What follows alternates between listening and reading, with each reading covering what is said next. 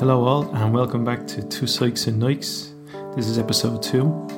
On this week's show, we discussed the time Larry went to London to be on a television show. He had acquired a Brit Award by supergroup and divider of opinions Oasis, and he was trying to sell it, so he decided to go on a TV show to try and do that. And I will discuss the motivations of surf coaches. We fell in love with surfing recently, and I was interested in knowing why the coaches are super motivated. So I conducted a study and it turned into my master's thesis, and we talk a little bit about that. So I hope you enjoy the show. Well, hello all, and welcome back for episode 2 of Two Sykes and Nikes. If you're joining us after the first episode, thanks a mil, or if it's your first tune in, thanks a mil as well. So I am Jody. And I'm Larry. Each week we pick a topic. Larry is a music memorabilia dealer and has been for a good few years. And he's had some really fascinating pieces through his hands. And he's got some stories to tell. And then I recently qualified performance and sports psychology. So and Larry is studying psychotherapy. So we kind of have an interest in that side of things. And then we'll talk about general chit-chat. But it'll be an easy going half an hour, especially during these times, to keep you entertained and maybe we'll share something that's of interest to you. So anything in the news this week, Lair, that you've spotted? Well, Trump mentioned that getting back to normal in April sounds like a lovely timeline. So I kind of thought that's a bit unrealistic, you know. Very fast, yeah. But can we truly go by what that chap says? I am it probably sounds belittling, but he's got one goal in mind, and that, you know, it's that toxic masculinity that we all know. So do we trust him? No, I wouldn't trust what he says. I wouldn't trust what he says. Yeah. Just I saw a good news story was there. You might have seen it yourself. Aer Lingus now. Again, we've no affiliates. We don't, on this show, we're not getting any money from that. But Aer Lingus, over the years, I probably would have been. When I was a youngster, I loved Aer Lingus. I loved the colours. I loved that they meant flying Ireland and all this stuff. But then over the years, obviously, airlines have changed. The model is not as glamorous maybe as it once was. Some long haul is. But I kind of fell out with Aer Lingus a little bit personally as a customer. They charged extra and there was a few little qualms I had, and I didn't feel you were getting the value that they were promoting. There was a little misalignment. But having said that, what they've come out and said this week that they will fly planes to China to pick up supplies. I mean, pilots have stepped forward. They've puffed planes forward. It's just a lovely feel-good story, and there is a lot of that coming out in this time. Which, if you can hook you back on those rather than the kind of the few bad stories you hear about people or about kind of groups, there's some good stuff out there, isn't it? Yeah, there is. There's some really good stories. Did you hear that story about Aer Lingus? I did. No, I caught the headline, but I didn't actually read the actual story. So yeah, I'm glad you mentioned it. I was wondering what it was about. Yeah, it's brilliant. That's class. Yeah, because China it's not our neighbour. It's a good old flight away, and they said they're going to do it on multiple occasions. I mean, the furthest flight Aer Lingus is probably Dublin, San Francisco. That's the longest flight they operate, I think. So this is a monster to Beijing, I think it was. So. Yeah, fair play to them. But that was my little story of the week. What are they doing? Picking up supplies? Yeah, they're going to be picking up masks, ventilators, whatever they have. We're going to get it, and it's going to I think it's going to be over the next few weeks. They're going to be going back and forth. It's magic.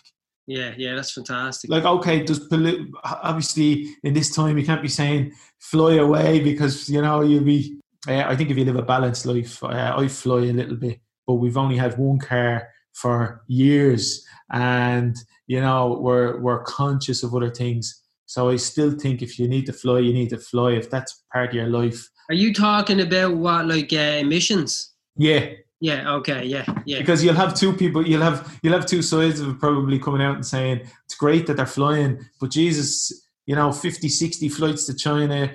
You know what that's going to do, but at the same time, you got to weigh it up. Well, I did think it's not a coincidence that there's a lot of fuel in the earth. It's not just there to be left and not used; it's there to be used, in my opinion.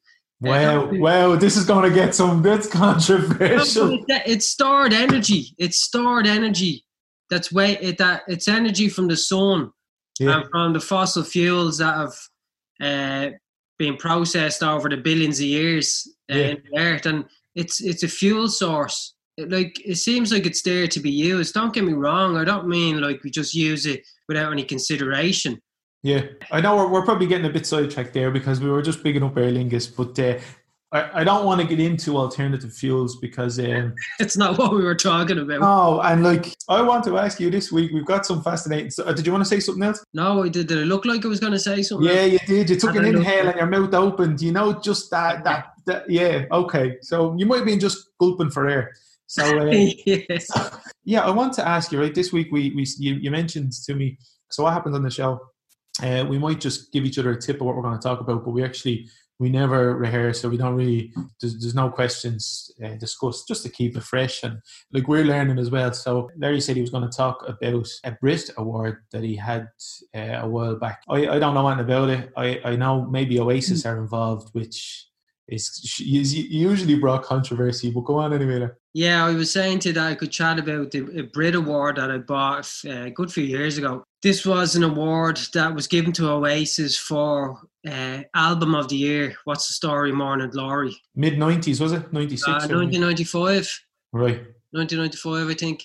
That's when the album was released. I think that's when the Brit Awards were hosted as well. Possibly 1996, I have to check.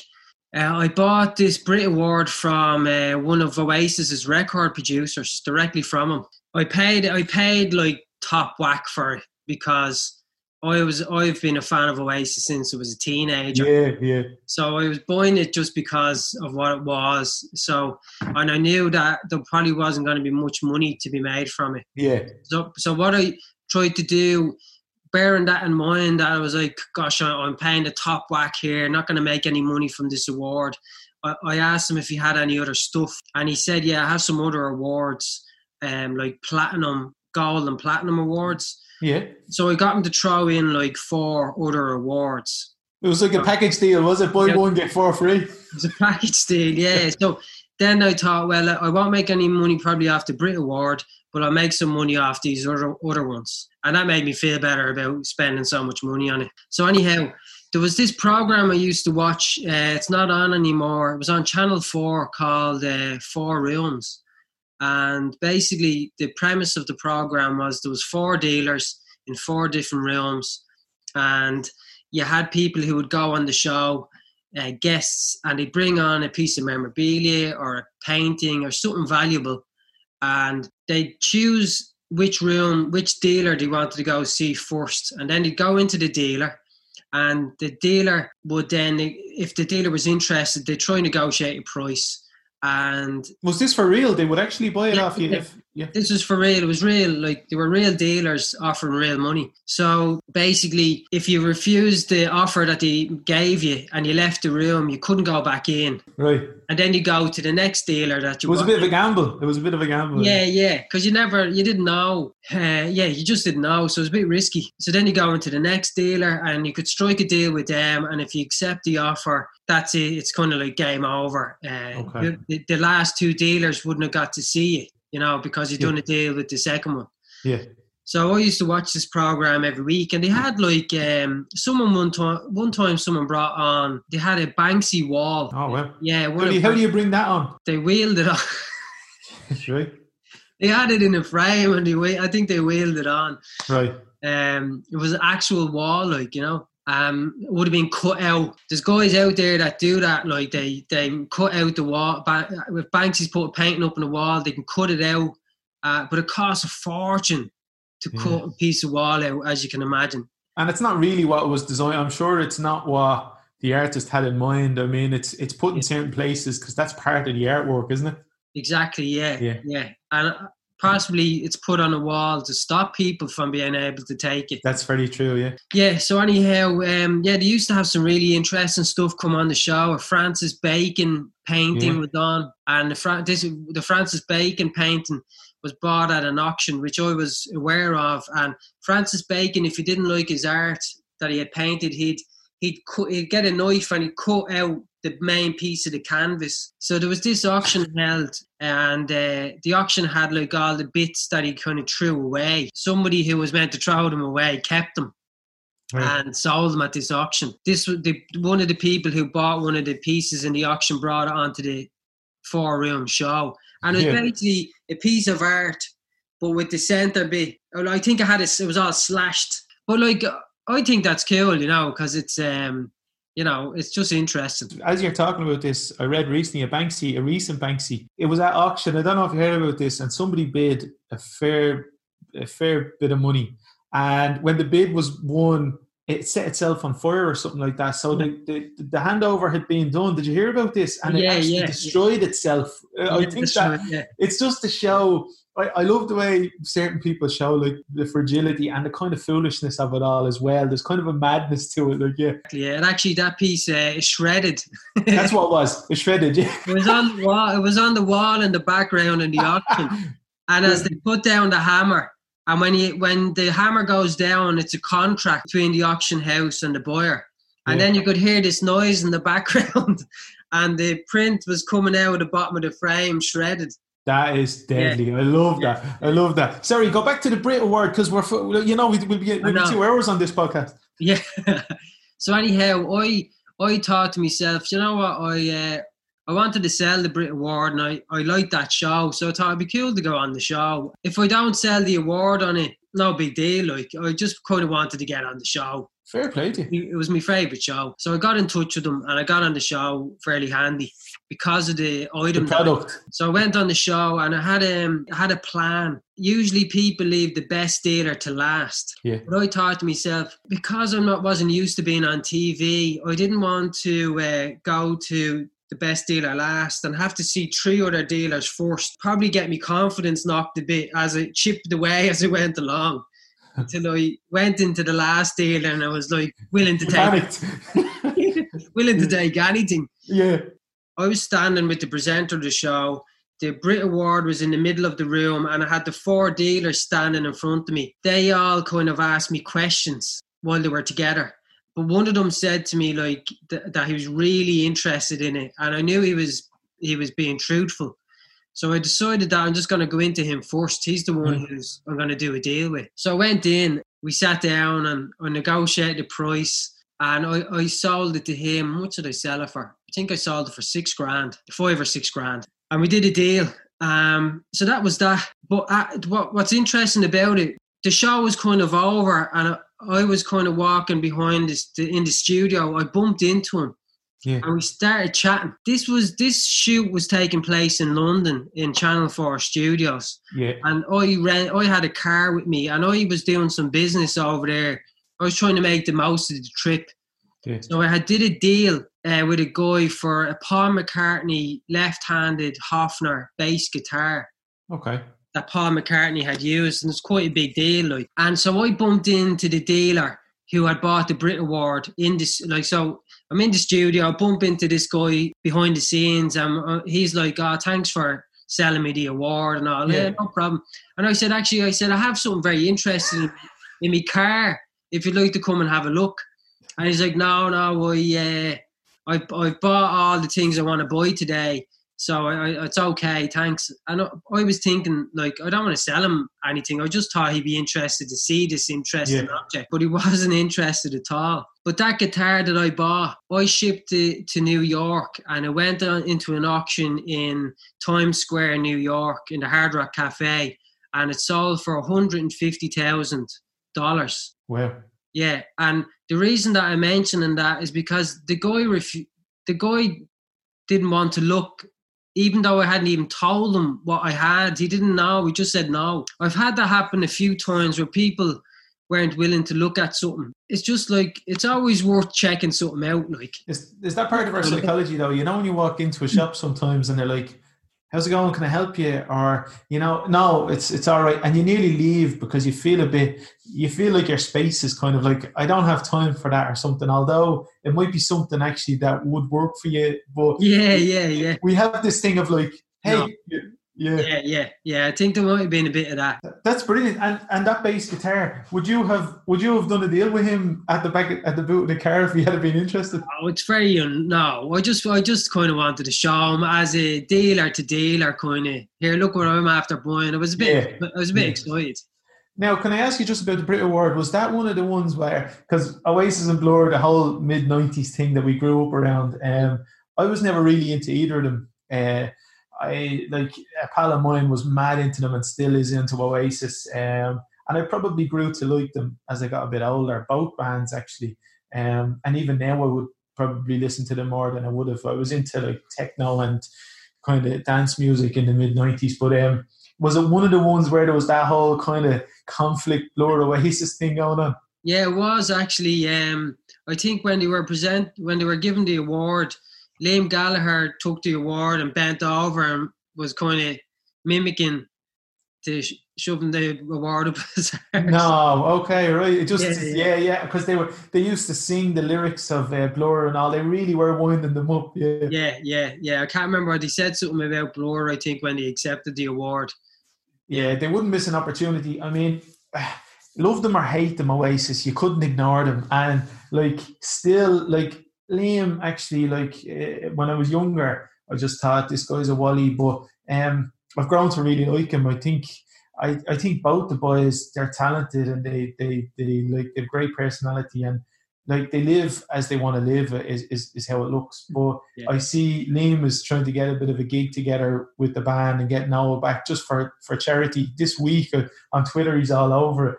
But, you know, you see documentaries now with them, and they have their own way. But now I've grown to appreciate that over my life rather than see it as it just showman or whatever. It was brilliant, and you couldn't ignore them. Sure, you couldn't.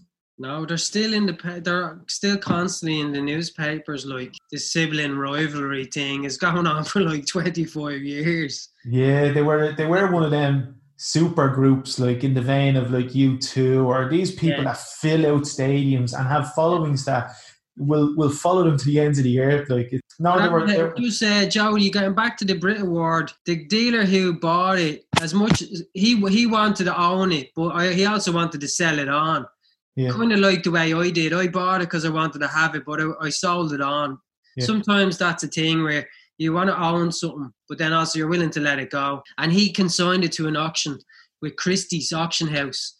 And so I was obviously very interested to see how much it was going to sell for. In the back of my mind, I hope that doesn't fucking sell for like 20 grand, you know. Yeah, yeah. And it literally, he didn't make any money off it after commission, because what had happened was I paid so much for it at the start. Nobody will ever really make any money off it, because the only person who made money off it was the first guy who sold it. Yeah. And after that, it's just people buying it really to own it, and then they sell it on, and they never really make any profit. Sometimes you'll get things like that. You never make a profit on it. Like if you buy with emotion, it's usually with that. It's like a house or a car, and if you buy because you're emotionally attached to it, it's usually not the best financial idea. Yeah. Now, come here, are they made of plastic or were they metal? Like, how heavy are they? Because they look plasticky, like. No, they're proper metal, like awards, yeah. And they used to, I think they were always the same look about them, but then I think in the last few years they've started to get different designers in to make them mad look, and they've really changed the look of them, but for 20 odd years they were the same look, I think. Yeah, no, recently they've got different artists and designers to design them, which is pretty cool, you know. Did you ever go to a Brit Awards or anything? No? No, the answer would be no. I was thinking of going over the years, but I never did. Okay. I have gone to the Grammy Awards, though. The Grammys? Where would they be on? Are they... Los Angeles. And are they in like a big indoor stadium? Or like, where are they in? It's in a sports arena. It's not the Staples Center, is it? Yeah, Staples Center. That's what it's called. Do you know who, when I was over there, I seen Robbie Keane. Robbie Keane was playing. Gone. He was playing for Galaxy, probably, was he? Then? Yeah. And I was gonna try call him and say, "Hey, Robbie, come over." Robbie went Tallaght, like, come on, you know. I'm from Tallaght. You're from Tallaght. I remember queuing at the Playhouse, like one of the popular night spots in Tallaght, and Robbie Keane at the height of his powers. I think he was able to just go past the queue and slip in, you know. Yeah. And when you're younger, it's like, oh, hold on a minute, we might not even get in. And Robbie Keane can just walk up and in. What's it, you know? Who is he? Like, but yeah, he's a nice fella. He seems to work hard. Yeah, yeah, he seems like a nice guy. Just a nice guy. Like Jedward, bumped into Jedward there as well. Brilliant. Were you talking to them? No, I didn't. No, but nothing to say to them. They were hot stuff for a few years. I wonder what the two lads are doing now. I mean, the little thing I wanted to talk about was my, as you know, I finished my master's there. When was it? A couple of months ago. A sideline. I found it very hard to come up with a topic that was going to keep me. I was conscious to not just pick something. A lot of people, like the other people in the class, were saying, look, if you don't come up with something, like, don't dwell on it. You're under time constraint. Just kind of go with something, you know. And I just don't really learn like that. That's not just the way I do things. So I was debating, and this went on for weeks and months, and I was back and forth to the tutor, and I just couldn't really. Everything was just kind of not really. Everything I went to, it was, you know, my tutor was like, they're not quite right for what you were doing. They're maybe more for a PhD or whatever. Or they're going to be too much work for you to get done in the 6 months. I just, what we did was we hit the road. We bought an old camper and we hit the road and went through Europe for a few months. And when we got to Portugal, as you know, we got to Portugal and we said we'd try surfing, and never surfed before, never in a wetsuit or anything.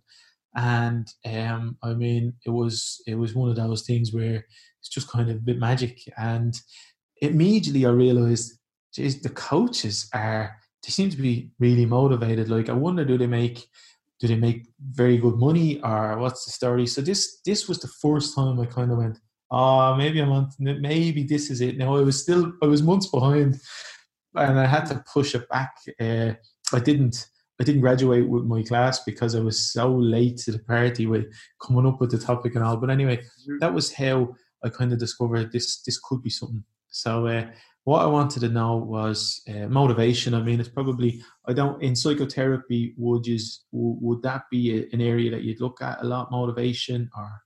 Motivation? No, not so much. Not so much. Not in the way that you're probably going to be talking about it, no. Okay, yeah. Oh, well, actually, no, now that I think about it, yeah, there would be... like, why we do stuff, I suppose, I'm sure. Like, it could be the thing of, like, my motivation in my personal life is I'm motivated to please others or to please myself. Okay. That kind of thing. So there might be similarities there. Yeah, of course. Yeah. Okay, well, yeah, I wanted to know... A lot of motivational studies in sports psychology and performance psychology are to do with the athlete, or to do with the team, or to do with the relationship between coach and athlete. But what I kind of wanted to find out was the coach side of things. Like, why do they want to be a coach? Why did they become a coach? Why do they stay as a coach? Because it's quite demanding. Like, you're going out into the sea 2-3 times a day for like 2 hours. You could be 6 hours in the ocean, and it's freezing. Like, the Portuguese water is not tropical, and the waves are smashing you. They've got the hooded wetsuits and all this, you know, and it's physical. You're like, they physically hold beginners and then push them into the wave. So, I mean, it's a strain on the body, and a lot of them are doing it into their 50s and 60s. They're not, you know, there's 20-year-olds doing it and there's 60-year-olds doing it. So I was intrigued by this because you meet all different levels. Like, you see the enthusiasm of the younger, and then like the kind of, as they get older, you can see they're a bit more wise and calm and slow, but they still love it. And I was like, what is going on here? So that's what I decided to work on. Did interviews with some coaches over a period from the van. So I was in the camper, and I hadn't really got internet access, so I had to go like to wherever. If we were on a site, I had to use the internet access that they would have had. I didn't set myself up for an easy journey with it, like, but it was just the way I did it. So, I transcribed these, so when we did the data analysis, like, what was really telling was, especially, I think this is important for the times we're in at the moment. Mm. So intrinsic and extrinsic motivation. Like, intrinsic is you do something because you just love it, you enjoy it. Probably like we're doing here, right? This, like, we're not doing this to make money or to be famous, or I don't think we're doing it for any of those reasons. It's more so because we enjoy it, and it's I love getting ready for it. I love doing it. And I do it even if there was 10 people to tune in or 1 million people to tune. So what I found was with the coaches, it was overwhelming. Like I'm talking, and I grilled them. Like I asked them about financial reward or was it good for fame or was it, were you kind of known around the town or whatever? And like the data just showed that it was fully intrinsic. They loved surfing. They loved the ocean. Yeah. They loved sharing that knowledge. Mm-hmm. They loved meeting people. They loved when the people got out of the water and were happy. Like yeah. It was amazing. And this was across the board, across all age groups. And yeah. So I just found that so interesting that it was so one-sided. I thought it would get like, initially I kind of hypothesized that maybe halfie would do it for the money and like, yeah, it's cool, you know, like you think ski instructors or something, a lot of people might do it because it's like kind of a lifestyle thing. Yeah, yeah. And everybody thinks that surfing is a lifestyle and it is, but I thought they would say more of those things. But it was all those positives, and what they say about intrinsic motivation is that you will stay with stuff longer if it's obviously, you know, because if you're extrinsically motivated, you're going to be looking at Jesus like, I'm not improving, or look at me compared to your man over there, or like I didn't even make the semis at that competition. Yeah, like yeah, I'm rubbish. So the problem is like that's not under your control, kind of. Whereas if you enjoy it, but it was just I found it fascinating, the one-sidedness of the study. And actually, from someone that didn't know what to do, in the end, I found myself like couldn't wait to open the laptop and start typing a few paragraphs because it was. Like once you start crunching and you start looking at the data, it becomes alive, you know. And it became like I was kind of dreading it because I knew I'd be a bit isolated and it was going to be a big body of work, something I'd never done before. But then at the end, I was really like happy to hand it in because I had really found out some important stuff, you know. And like people might take this like maybe like schools or coaching or even educators that educate coaches.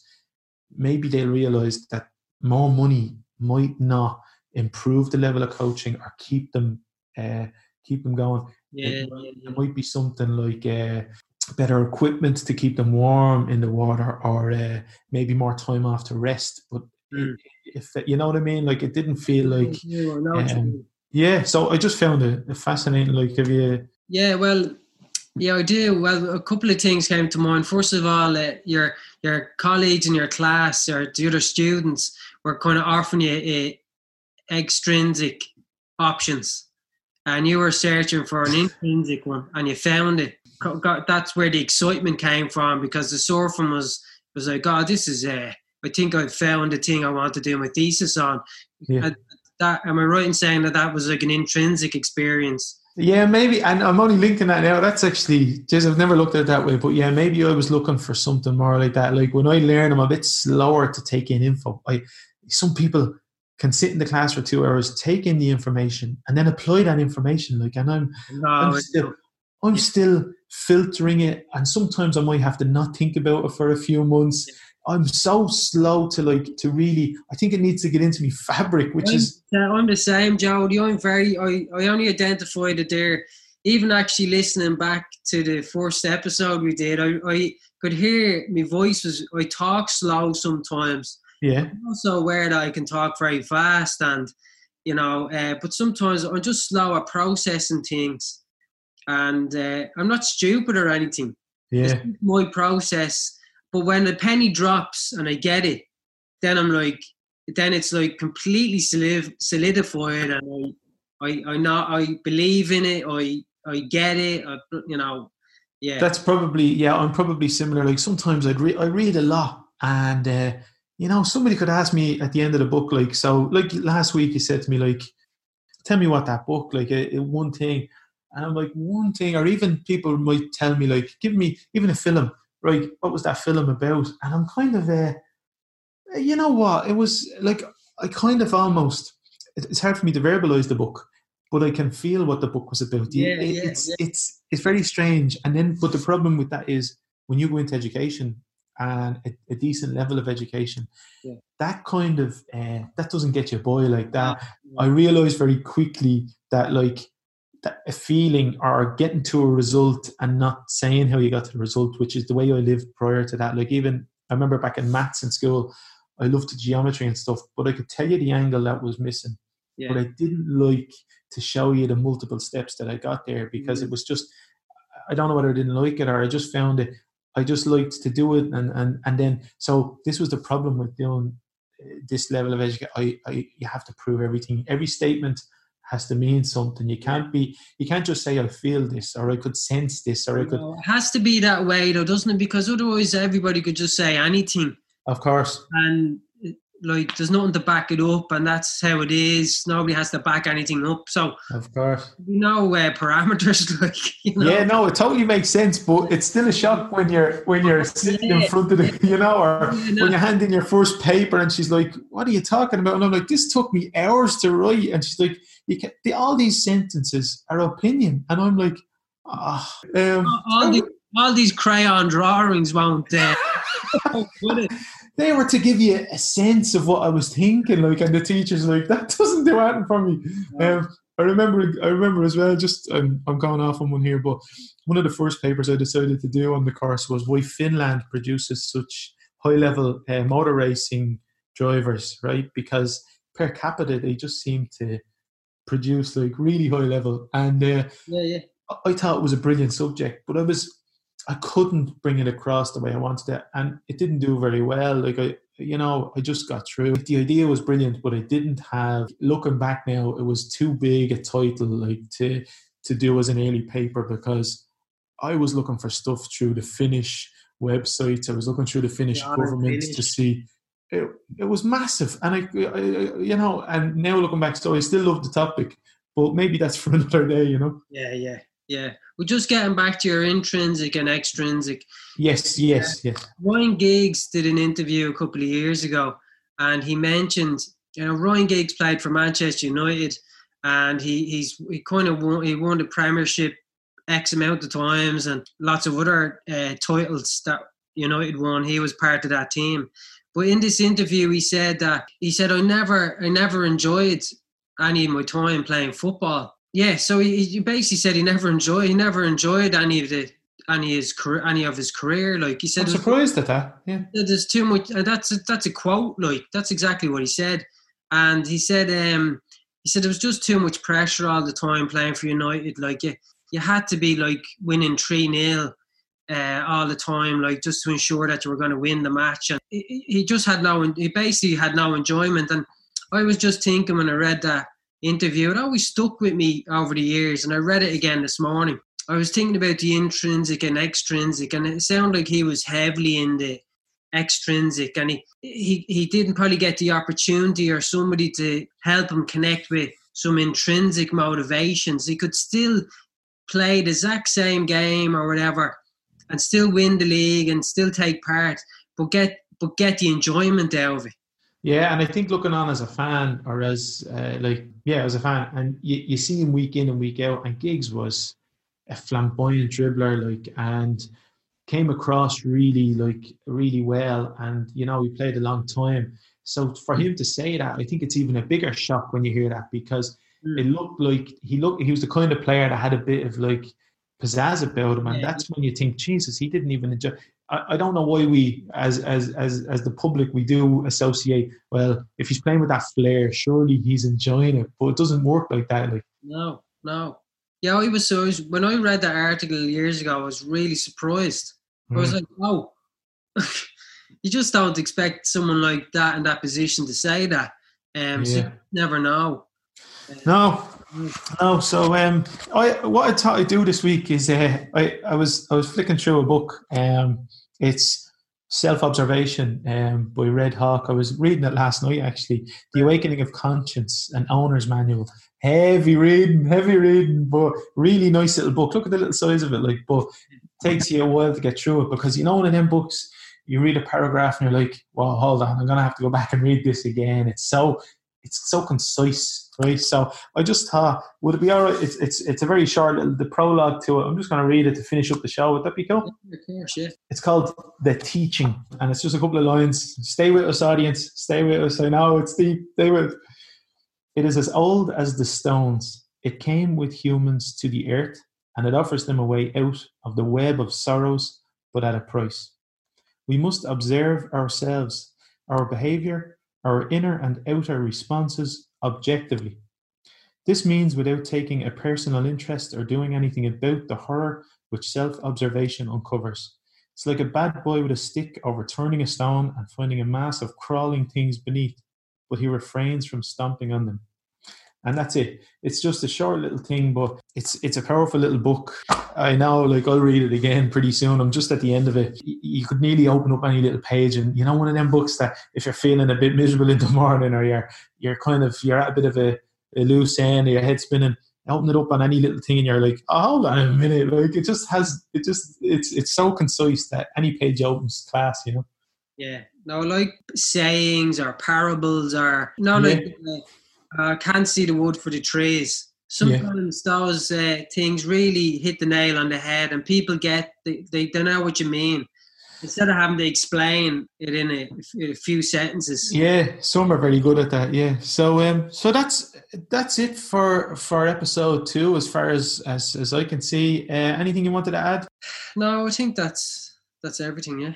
So we will be back. We're trying to do 2 a week, especially at the moment, and to get a bit of a library if anyone's enjoying it. And we're trying to keep them to a certain time frame. Yeah, we'll be back next week with episode 3. That will be, look at that, we only started to do this. We'll be going to episode 3. So we'll be on Apple Podcasts as soon as we're approved. Other than that, you can find us on Acast. And again, if anyone wants to talk about any of the issues raised, or in these current times, if anyone's struggling with mental health or motivation, as we were just talking about it, you can email me at info@talktothebishop, or you can private message me on Instagram at talktothebishop, whatever. It's just, don't be alone. Don't go through this time without talking to someone, or without just even sharing, and that's all. I'm happy with that. So I would like to say thanks again for tuning in, and share it, spread the word. Hopefully you're enjoying it, and thanks a million, and I'll see you next week. Okay, take care.